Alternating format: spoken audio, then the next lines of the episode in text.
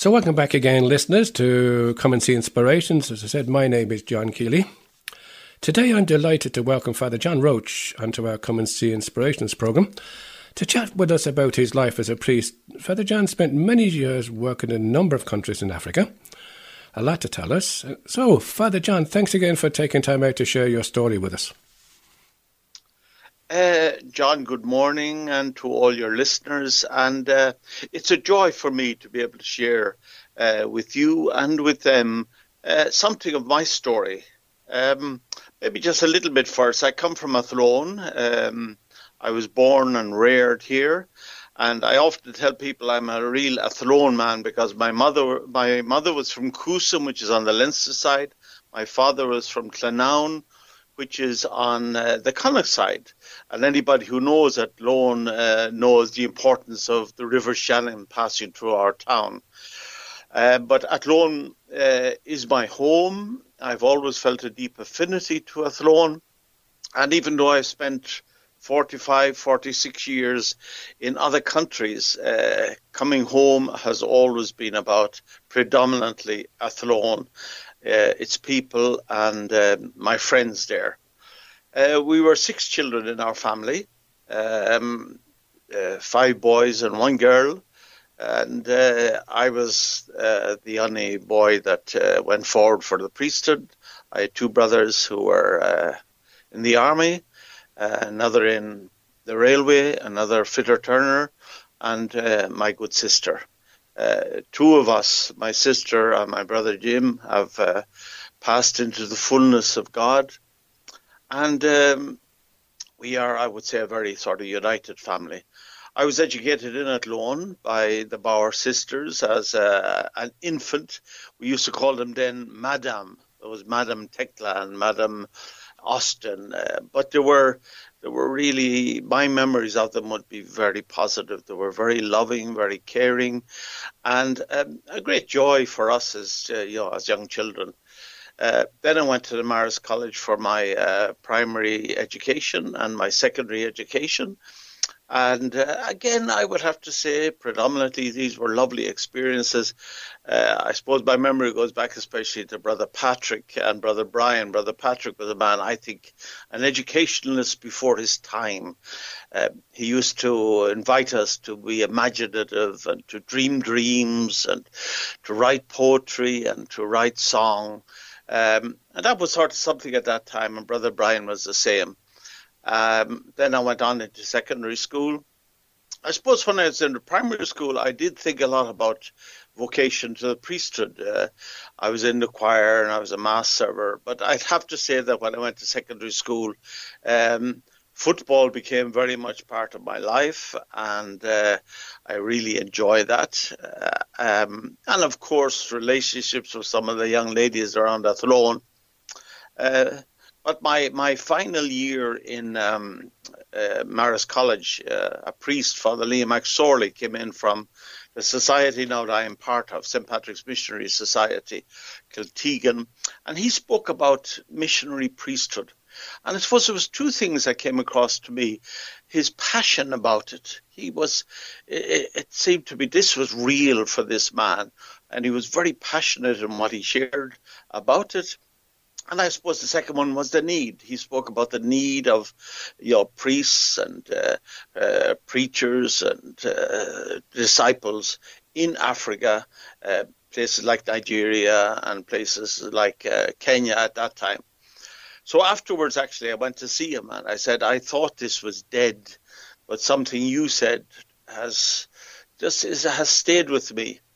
So that started the, the journey to uh, to just going back a small little bit, Father John, um, maybe just a little bit about maybe the faith in your family, you know, and maybe the, the faith in the general community as it was then when you were growing up.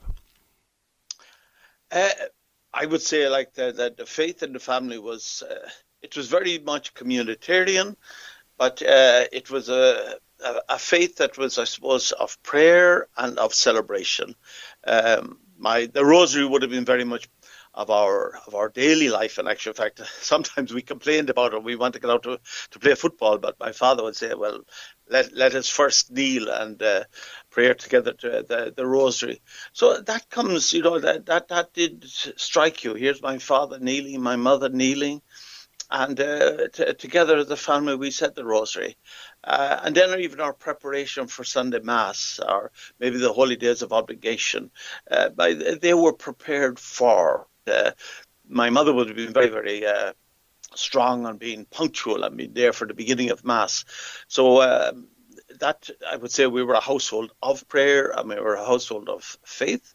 Uh, you know that whole area, Arcadia, Clonbrusk, where I was going, we it was a sort of a community of faith, but it was a community of faith not just of prayer, but also of hospitality, of care for one another, and of looking out for each other. Mm-hmm. I think we would always have felt, you know, that uh, we could visit each other's houses, uh, there was always that hospitality there, but there was also that sense that we stood up for one another. So faith was not just prayer, but it was also act, it was also solidarity, and it was also uh, protection. So it was a sort of a, a, faith that I felt was lived and that was vibrant, and that I was very much and very happy uh, to be part of. So it was very formative, uh, you know, in my journey of mm. faith and I think in my journey of, of uh, you know of just of growth as a human person with good values and with good principles. Beautiful memory to have and a beautiful gift to have. Father John, um, I believe you have your interest in football uh, played out pretty well in the early seventies. I believe you played uh, in the Athlone GAA team in 1971. Uh, I did, John.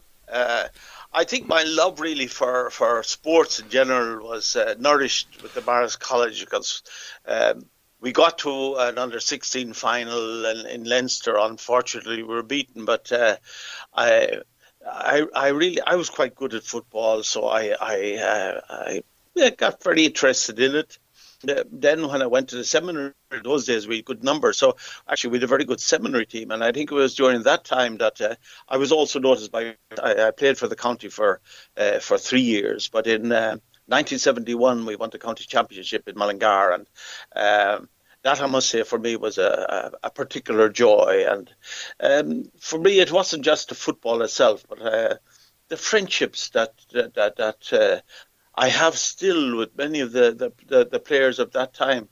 Uh, for me, f- football was, yes, the joy of engaging and the joy of trying to win and all the rest, but it was also and somehow uh, some of these uh, relationships have remained with me even up to now. Like when I'm back now in, in there's quite a number of uh, that that era that I would be uh, friends to the family and to the children, grandchildren.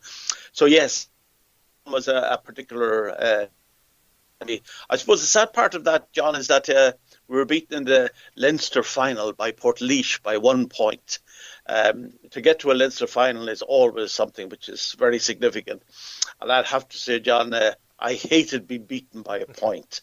I, I never minded being beaten by three or four. I said, well, we were beaten by Yes. But uh, to be beaten by a point, I always say it's in the balance. You know, it's in the balance. But we got there, and uh, it's a great memory to have as well.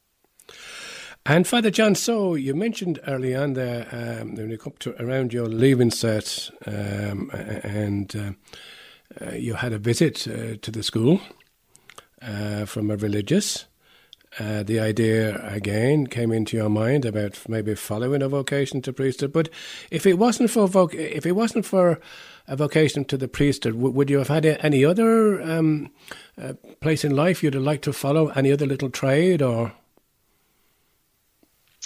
Well, uh, certainly an area that I've always liked actually was the area, whole area of communication. And um, actually, when we went to actually went to Kiltegan, we had an army officer called Con Sullivan who uh, brought us through speech and communication for a, for a number of years. But even as in secondary school, I, I liked communication. So that would have been certainly one area that I was thinking of. Um, another area uh, would have been music in general. Um, I used to say I, I, thought I had a reasonably good voice, and if I could have got a little good band uh, uh around uh, I would have certainly looked at, at, that. I think they would be the predominant ones. Um, apart from that, there are other things that you'd looked at, but there would be something. And I often thought, like maybe acting, communication. Uh, these would certainly be areas that I would have been interested in. But it came to the time when um, you had to decide as to which way to go. So please continue on with that story in regard to being introduced to maybe following a vocation to priesthood. Yeah, well, as I say, like this, this Father McSorley came, and what really struck me about him was, as I said, and he spoke about the need. So we had a, at that time, they used to say a come and see weekend. So I went to Wicklow, um, and over the Easter weekend we were there. I suppose what struck me about was uh, that these students were were very normal. They were very welcoming. And um, I just sort of felt uh, over that weekend, I went on Friday back home on Sunday. I said, yeah, I, I like this. I, I, I like the, the these people live, and I like the way they relate to one another. So, in actual fact, I, I came back from that more or less saying, yes, uh, uh, and you know, we had quite a bit of prayer during that weekend, and they were sort of giving us tools about. I now I would say about discernment, you know, listening to the Lord in prayer, and I felt there was a certainly very strong tug, um, heart tug for me at that time, saying, I will not be happy unless I give this a try. I will, I will find joy in my life unless I give this a try. And about a month, month after um, returning, I, I, signed up the form and said uh, I'm ready to join in September, and that's that's what I was 65, September 65. I started what they call a spiritual year in Kiltegan. Uh, we were 32 at that time, which was numbers were up um, from all parts of the country, and uh, it was, uh, I must say, for me, a very special year because I, I just felt that. Um, I, I, got to know the Lord in a different way. And during that, we did a 30 days retreat. Um, and we were in sort of introduced to meditation. And I think Jesus there became for me real became a friend, and became a companion. And uh, that year I would put as a very pivotal year in my own sort of vocational story. Um, uh, and, uh, you know, as I say, yes, we family of faith, but uh, that experience of, of uh, Jesus being near me, Jesus being with me, maybe calling me to this way of life, um, stuck with me and uh, I was very happy with that year, and I, I, I continued on from there. Experience to have met Jesus in that way for that particular year, especially starting off in in a new journey in your life. Tell me, Father John, how did your family and friends react when you told them, "Listen, thinking about going this"? Um, I, I have I have to say, uh, I, my mother was a very wise woman. Um, I had two uncles who were in the Holy Ghost, and when I finished primary school, they had heard that I was interested in priesthood, which I was at that time, and wanted me to come to Blackrock. And uh, of course, Blackrock was a a very significant, if not famous, college at that time, and I was absolutely convinced I was. You know, they said no problem, we'll get you a place there, and I went home, and I told my mother, um, and she said, "No, you're not going." She said, "You will stay here in the house with us." Until you complete your secondary school. If you want to go then, you'll go with my blessing. So when I told her um, that I was, I had, I had, decided I wanted to go to Kiltegan, uh, both her and my father gave me their blessing. They were, they were, they felt it was a mature decision, and that I given it time, even though I was only 17 years old. So uh, maturity is, uh, I don't think it comes to 17 years either, but uh, they honoured, they honoured my decision. Yeah. Um, I think fellas, uh, some of the fellas in my school would have would have been sort of uh, proud that I was sort of going to the pre. I was, I, I yes, I was the only one in our class in in Marist College who went. Others felt this was yeah, this was ridiculous. And uh, some of my lady friends said, "Oh, this is a waste of your life." Uh, and uh, I, I said, "Well, you know, uh, that's my decision at the moment, and uh, we'll see how it evolves in the coming years. So there was that sort of combination. Some, um, but my family, I think, would have been very, very supportive of it. Certainly my parents, because they felt I had it had matured in me in different ways, um, and people at home. Yes, generally they were sort of they were were happy with it.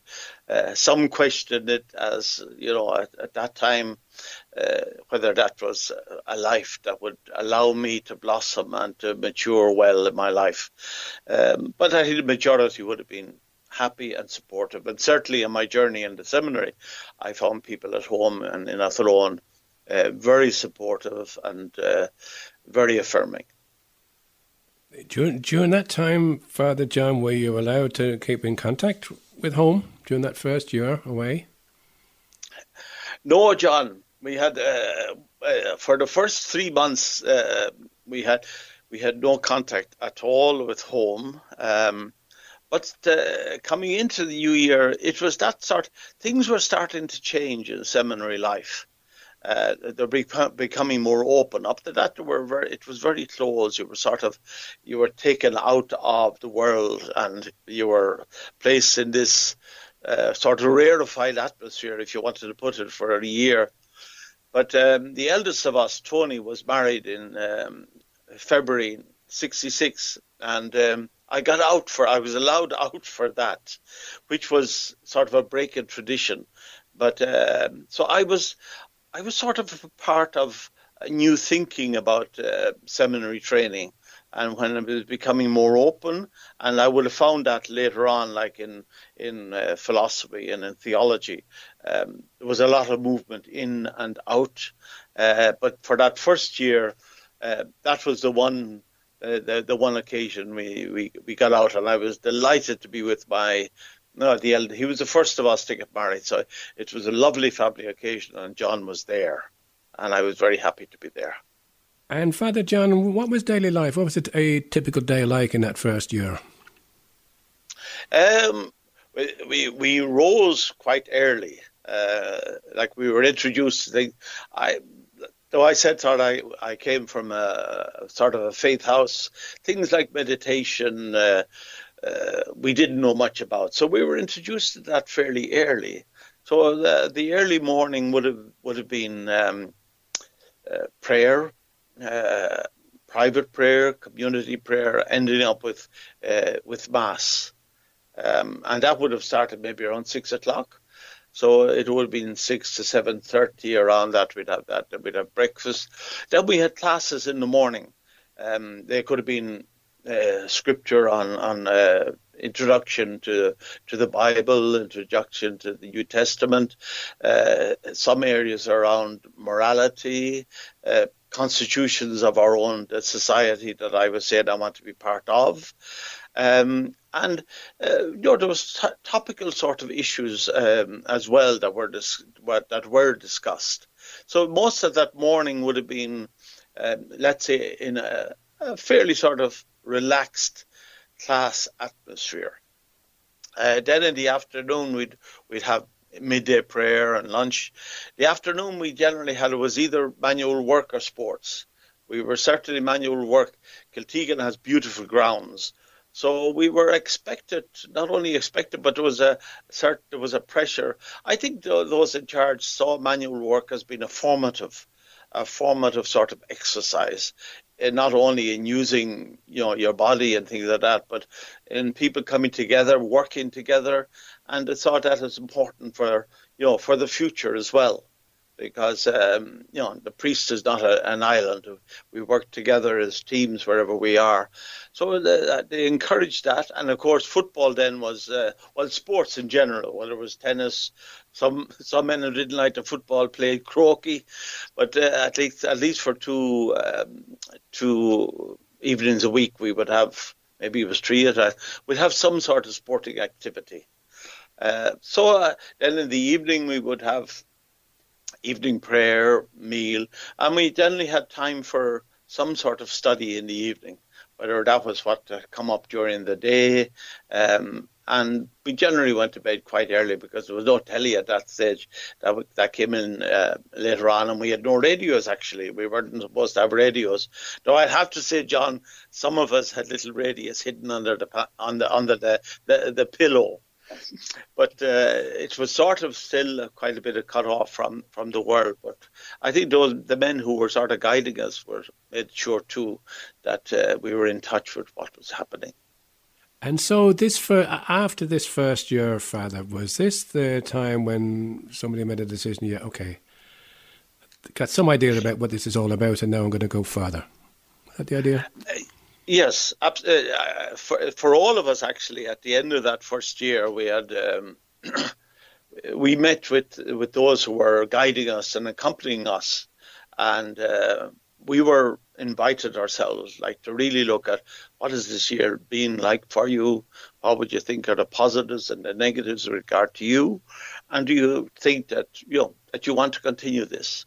So it was ours first, you know, for if you want to put personal sort of discernment, personal sort of looking at, do I really want this? And then they would give to the feedback to us. So I felt at the end of the year, um, it was a good year for me. I enjoyed it. Um, as I said, I felt that Jesus became somehow real for me, and I wanted to continue. And uh, that was supported by the, the views of the two men who were uh, in charge of, predominantly in charge of accompanying us. They said, yes, I, we think you have what it takes uh, to be a priest and to be a missionary priest. So that sort of combination, my own listening to the Spirit and the Spirit coming from those who were accompanying me, convinced me that yes, I wanted to continue. And some might think, well, at, at that young age, you know, it might be a little bit um, I don't know, should I use the word immature? But thinking about, you know, this is a major decision. Am I am I capable and mature enough to make this this decision? But, you know, I think at that stage, maybe I, I was maybe just 18 going on 19 mm. and yeah i mean it's it, you could say in one sense it is you know but i was also aware that look this is not going to be the final decision yeah okay. like there would be yeah. other decisions like i'm going down now to to study philosophy um, out of our 32 i think at that time there was only so there was a sort of a community sort of solidarity in, in a, a, decision, which was challenged very much when we got into philosophy, because a lot of uh, my brothers in that class, a lot started leaving in, in, in philosophy. Um, so while it, you could say it was an immature decision, well, it, certainly uh, it wasn't the fullness of maturity. Uh, but I did know that there was still a journey ahead. There was still five, six years ahead of me. So I look at that again, and um, I was aware that people would have said, you know, philosophy brings up a, a lot of sort of inner thinking about life and things like that. So um, I think, yeah, you have to make a decision anyway. But I was happy enough to make it and say, well, uh, this is not the final, final decision.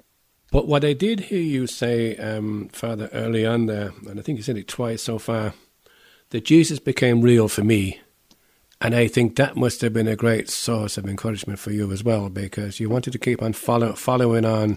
Yeah, I would say, John, like that for me. Yeah, sorry, but uh, like though I was a person and brought up in a family of faith, um, ritual was important and the prayers were important.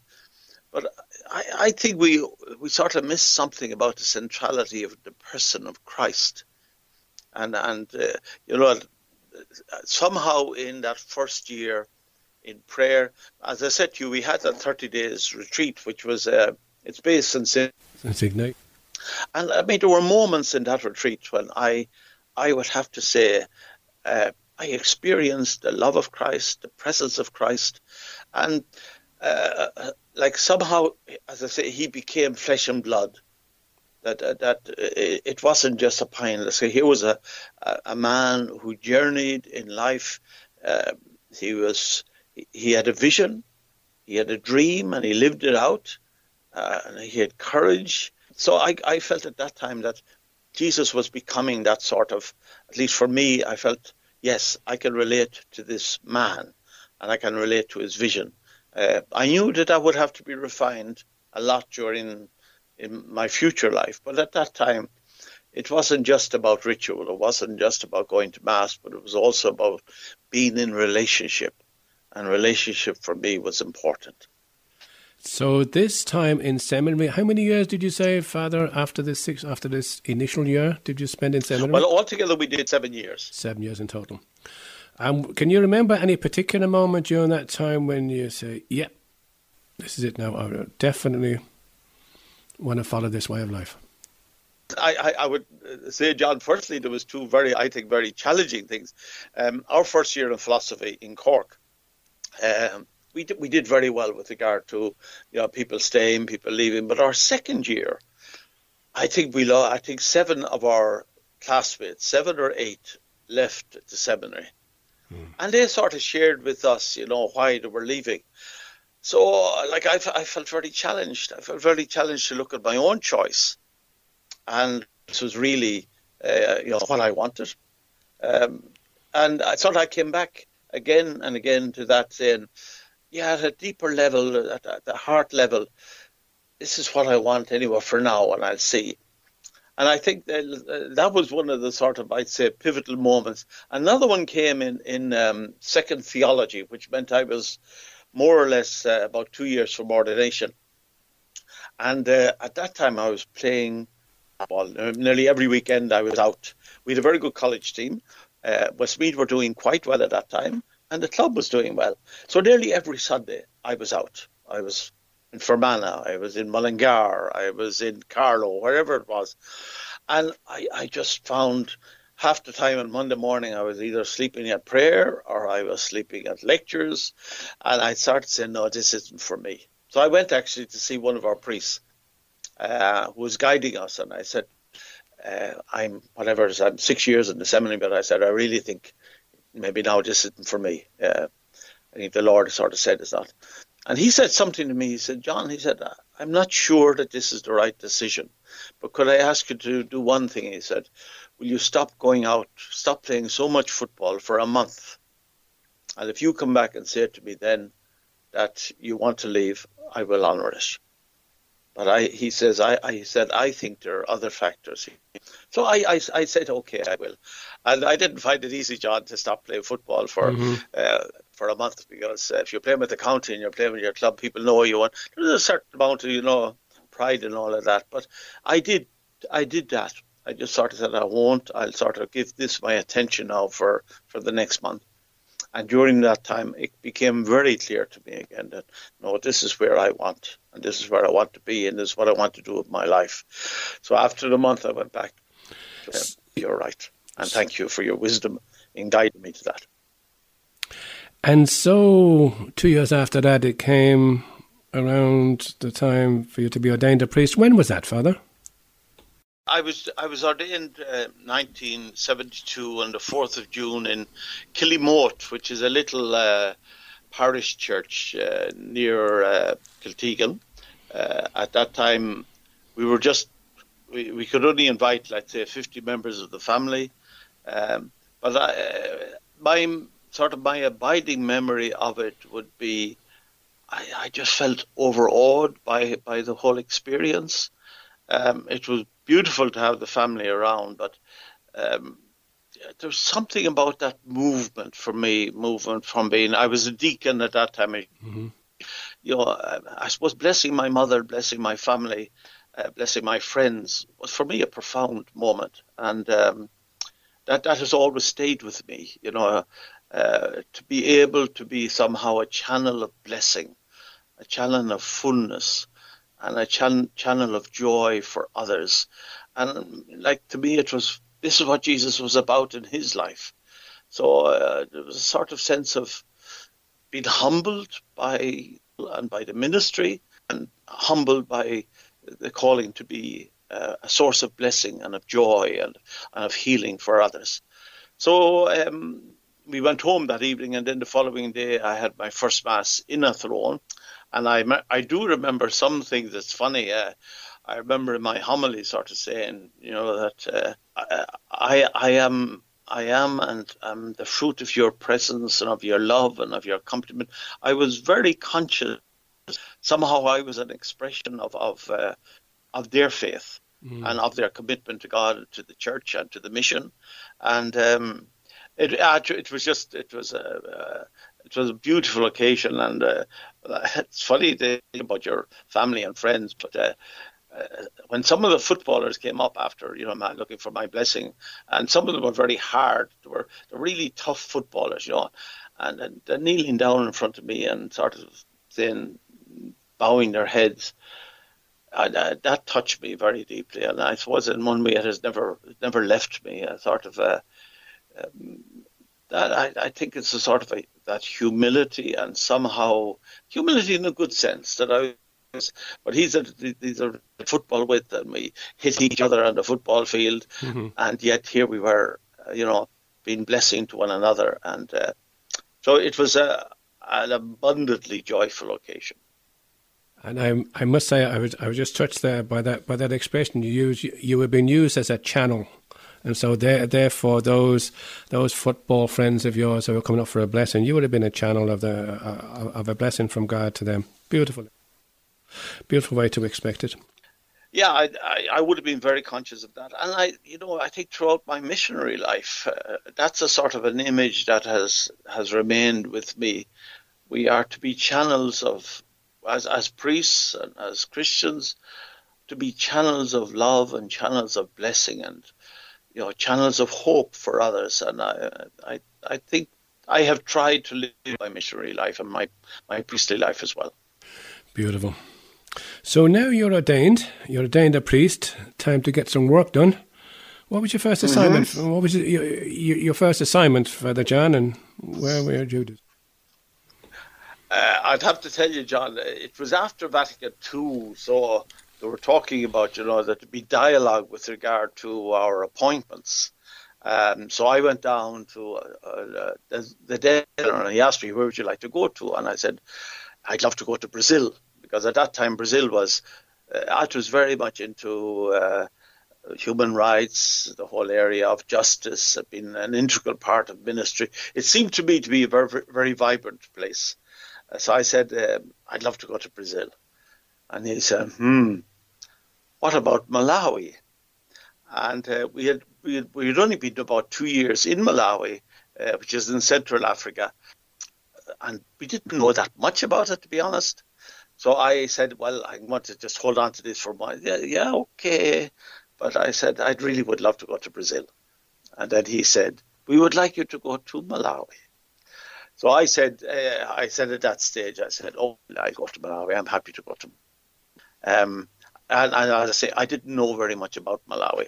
So um, I started reading a bit about Malawi. Uh, it was formerly Nyasaland.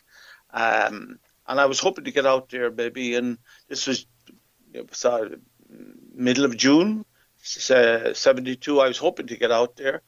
But my permit for, for Malawi was delayed and I eventually got there in October uh, 1972. And so, Father John, um, when you arrived in Malawi, was it as the as the book had said? Had you been reading about, or was it something different? Well, I'd have to say, John. Like, firstly, I was very keen to get out. I sort of felt I've, I, I spent all. I'm nearly. I'm 25. I spent all my life studying and with books and all. I said, really I, I want to get out. Mm. I just I want to get I want to get to get stuck in. Yeah. Uh, so I was very happy to go to to, to Malawi. Uh, I went through Kenya on the way. At that time, there was no direct flight, so we spent a. Four of my classmates were going to Kenya, so I spent a week or two with them, and I, I found Kenya just an utterly stunning. The beauty of Kenya and the jacaranda trees. I said, "Wow! If this is Africa, uh, I'm I'm in a very beautiful place." Uh, then after about a week there, I went down to Malawi. The first thing that struck me was the heat. I arrived about 10 o'clock at night, and I always put it down. I felt as if I was walking into a wall of heat. Um, so I spent the night, the first night, in a place called Blantyre, which was the old capital. And then the following day, I went up on a small six-seater to Mzuzu, which is in the north of, of, of the country. And um, when I arrived at the small airport there, the, like the dust was flying, and uh, I said, "Wow, this this this place isn't uh, certainly isn't, isn't urban, uh, but just delighted to be there." And I was met then by the Vicar General of the Diocese of Mzuzu, who actually, in fact, was a missionary of Africa, a white father, uh, from Cork, originally from Cork. And uh, he brought me over to the bishop's house, and I met the bishop there, who was a French Canadian, Jean Louis Jobidon. Um, and he was so welcoming, and he was getting me tea and uh, uh, making sure my room. Uh, there was something about the simplicity of the man that I've never I never lost. You know, and, uh, uh, he was my bishop for nearly twenty years, but uh, as a bishop, he was just so simple, so welcoming, and um, just a lovely human being. And uh, I sort of felt, well, you know, the bishop is here, and then the, in the days afterwards, I started just visiting around, and there were a group of MMMs from from Ireland who were running the hospital. So it was lovely to have that connection with them. You know, um, you could go for your tea and scones in the afternoon, and you could talk a, talk a little bit about Irish and about Ireland, and it sort of gave you a bit of sort of sense. Well, you know, it's not totally different. I have friends here, I have people here. Um, so that was that was very nice. But then the bishop called me and he gave me two books. He said, "Now you have to get the language." And uh, I said to him, "Oh, I really don't want books anymore." But uh, he said, uh, "You know, we have to get the language, and language is essential here." And he said, "For the next four months, you'll be learning language and orientation to culture and to the life of Malawi." And um, John, to be honest, wisdom of that was something I will always treasure. Uh, Chitumbuka was the language of, of the north of Malawi, and having that time, there was a priest, uh, he was a Belgian priest, who was guiding us, uh, give us classes every day. What we did was basically about six weeks we attended classes. Then we were sent out to a village for about a month, uh, where we lived with the with the villagers and uh, you know, we really had, we were sort of in a way, we were immersed. In, and then we came back for about another month uh, into a sort of a, let's say, semi academic sort of situation. But by the end of three months, I had a good grasp of this language. And I was, know, I, I, was very pleased. I really was very, uh, I, I, I, studied French and um, in, in secondary school. And I didn't think I was particularly gifted with languages. But uh, I got Chitumbuka very well, and over the years, people would have said that I spoke it very well. So I would have that time of orientation. That as the focus. I had no pastoral commitments. This was your commitment to get the language, to get to know the culture, mm-hmm. and to get to know the sort of the, the mind and the heart behind the language and what the language expresses. And the language of, of uh, the culture of Malawi was very different in some ways to the culture of Ireland. So I had to open myself to that and to really uh, try to come to know it and to respect it because I think as a missionary priest, we have to respect the culture and the language of the people that we are sent to. Uh, and so, Father, um, this took a bit of three or four months, say about four months. Yeah, it was certainly it was four months. You know that uh, we had that. Uh, then the bishop, being a very wise man, he said, uh, "You take a little break." So he gave us a, a, little, an old beetle. There was two of us actually. Um, Father Thomas died, God rest him. Uh, so he gave us a beetle. He said, go around and see a bit of Malawi because we hadn't seen anything of Malawi up to that. But that was, in actual fact, part of our orientation because also um, the third largest lake in, in Africa. And um, oh, it's, it's, it's just it's a beautiful setting. And uh, we spent a few days at the lake and swimming there in the, the lukewarm waters of Lake Malawi. And, um, you know, Malawi has a lot of beauty. Um, from the south of Malawi, it's about 200 feet below sea level. The very far, far point of Malawi in the north is about eight and a half thousand feet above sea. So you have all the variety of fauna and of, of scenery there.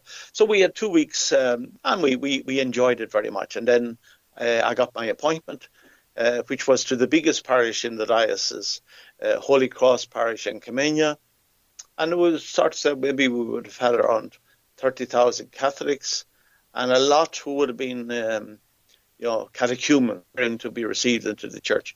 There was three of us, three of us who were, um, were two Dutchmen, members of the Missionaries of Africa, uh, and myself. So I was also introduced very quickly to a sort of a, an international ministry. I wasn't, for my first seven years in Malawi, I didn't work with any Irish priest. I worked with continental priests predominantly, uh, well, sort of European priest predominantly of the Society the White Fathers. And I would always look on as being a very important time because uh, uh, it, it helped me to sort of be open to, to, to new models of church, new ways of being, and uh, to look at ministry in a broader sort of sense. Um, so I was very happy. It was a very challenging place. Uh, we covered about 80 miles. Uh, the three of us covered about 80 miles from the centre, from Nkhamenya Parish itself. And every weekend we went out to these stations and um, we, we anointed the sick. We brought uh, communion to the sick. Uh, of course, we had mass with the people. We had the catechumens to prepare. Uh, but I tell you, you were definitely um, you were you were challenged. It was a very uh, very full time, and of course, then you were involved as well with um, sort of what you might put it as development work. Uh, building churches, getting uh, medical centres, at least some dispensaries, and we were we were generally involved in, in, in a lot of that. And sometimes you could end up too, John, as just being a, a taxi driver or driving people to the hospital there, there was no vehicles at all at that stage. Uh, the priest, I did my first few years on a motorbike. Uh, which in a way like uh, gave you great freedom. You could go through the bush roads and everything, and uh, uh you didn't have to worry about you know people looking for lifts and things like that. After about three years, I got I got a pickup because uh, we needed one. So at times you were you were an ambulance driver, at times you were a hearse driver, but it didn't matter. That was that was all part of the life of the people, and therefore was part of my life. And um, I was happy when, when we could provide that service as well. So it was a very challenging time, even physically. Like I was very young, um, 26, 27 at that time. But I tell you, when you're covering that sort of distance and you had that. But I think what the, the outstanding thing for me, John, about all of that would be the lay involvement. Uh, you know, we would not have, we were only three priests. And uh, we would have not have been able to and we shouldn't have even done it. But certainly we would not have been able to uh, be present uh, and do all the things we would want to have done without the great involvement of the laity. It was one of the things that struck me very much from the very beginning when I went out. I was sort of saying, I was thinking, gosh, we have so many wonderful faith people in Ireland, and yet I don't see them very much involved in the church. So we had, like we had catechists, we had lay leaders, we were people who were forming children for First Holy Communion, who were uh, accompanying young men and women who were preparing for marriage. We had funeral ministries. The, the whole area there was was covered, and in actual fact, my first diocese the number one priority for the first the five years that I was there was lay leadership training and the bishop and his council and that, they put great emphasis on that. And I'm talking about 1970, this was 1972, 1973. And I, I wrote a letter to my mother actually at one stage saying to her, you know, I thought I was coming from a first world church to a third world church. And I said, I'm not sure that that's right. Somehow the, the church that I find here is, I think, much clearer, much nearer to the church of Acts 2, uh, church as community, and the church that maybe Vatican II put before us, uh, and that we are together, the church. And that, like I as a priest, I have a ministry, but you as a, a baptized member of the church, you have your ministry, and it's it's as much your uh, community, your church, as it is mine. And I found that throughout my time in Malawi and generally in Africa, um, the lay involvement has been wonderful um, and has, I think, has just enhanced the church so much. So that was part one of a three part interview with Father John Roach, a Kiltegan priest from Athlone, telling us of his faith journey to priesthood. Next week, Father John continues his story of his work in Malawi, including challenging the treatment of Catholics there. So to finish the programme today, Father John's suggestion for a piece of music was Be Still and Know That I'm God. So please join us again next week. In the meantime, God bless now and stay safe. Bye.